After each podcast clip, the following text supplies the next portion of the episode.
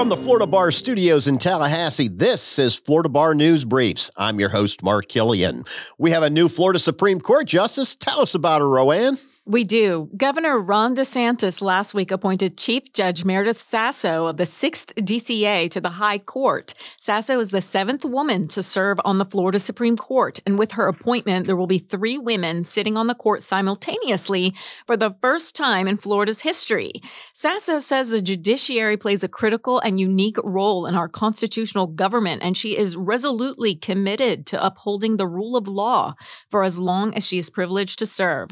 Sasso also a 2008 UF law graduate, began her career in private practice, representing clients in large loss general liability, auto negligence, and complex commercial claims in state and federal courts at trial and on appeal. She's also served as a guardian ad litem representing abused and neglected children. Prior to her appointment to the 5th DCA in 2019, Sasso served as Chief Deputy General Counsel for former Governor Rick Scott. She later led the effort to implement the law, creating the new 6th DCA earlier this year. DeSantis says, as a Cuban American woman who understands the importance of our constitutional system and the rule of law, now Justice Sasso will serve our state well. Tad Yates, a solo practitioner, serves on the Florida Bar Board of Governors. But that didn't stop scam artists from stealing from his trust account. Jim Ash has more. Yeah, a few weeks ago, Yates's bookkeeper called to warn him about an unauthorized withdrawal from his trust account. When Yates logged into his bank website, he spotted a second one. Combined, the thieves stole about $5,000, Yates said. The bank refunded the money, but Yates was a little miffed when he learned the incident could have been prevented. His bank, Truist, offers a free service called Fraud Inspector. Now he gets an email every time money is about to flow out of his trust account. He can halt the transaction or do nothing and let it go through. Chanel Schuyler is intake director for ACAP, the bar's attorney consumer assistance program. She warned that trust account theft is on the rise nationally. All Florida bar members should consider services like Fraud Inspector, Schuyler says. Legal Fuel, the bar's practice resource center, recommends that every lawyer sign up for a similar service, Positive Pay, when they open a trust account. Go to legalfuel.com for more information. For nearly three decades, the bankruptcy clinic at the University of Miami School of Law has afforded students the opportunity to work on pro bono cases for indigent clients.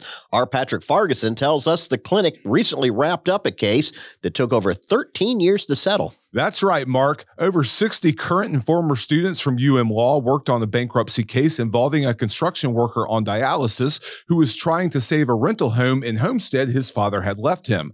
While bankruptcy cases can take some time, this case came to the bankruptcy clinic back in 2010. Through the local Bankruptcy Bar Foundation for the Southern District of Florida, students are allowed to work on bankruptcy cases with the supervision of a lawyer.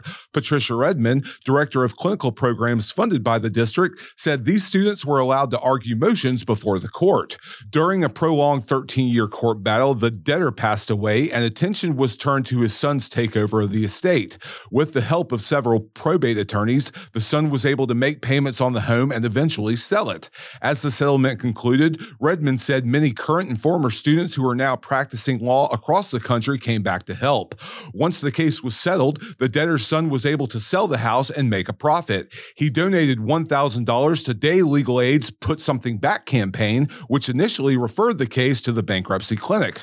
Two months after Governor DeSantis signed the most sweeping civil litigation reforms in decades, the Young Lawyers Division is sponsoring a free CLE. Jim has more. The June 13th webinar is titled Navigating the Shift Unpacking Florida's Tort Reform for Young Lawyers. The virtual seminar will be conducted via Zoom from noon to 1 p.m.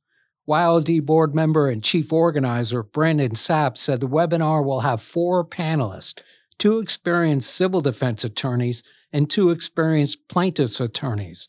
They will focus on major changes, including the statute of limitations, bad faith, boarding medical bills, and fault.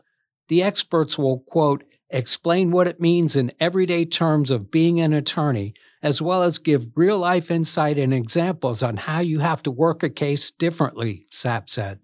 For more on these and other stories of interest to the legal profession, check out floridabar.org slash news. Florida Bar News Briefs, a production of the Florida Bar Journal and News Department. For Roanne Batar, Patrick Fargason, Jim Ash, and our producer, Clay Shaw, behind the glass, I'm Mark Killian.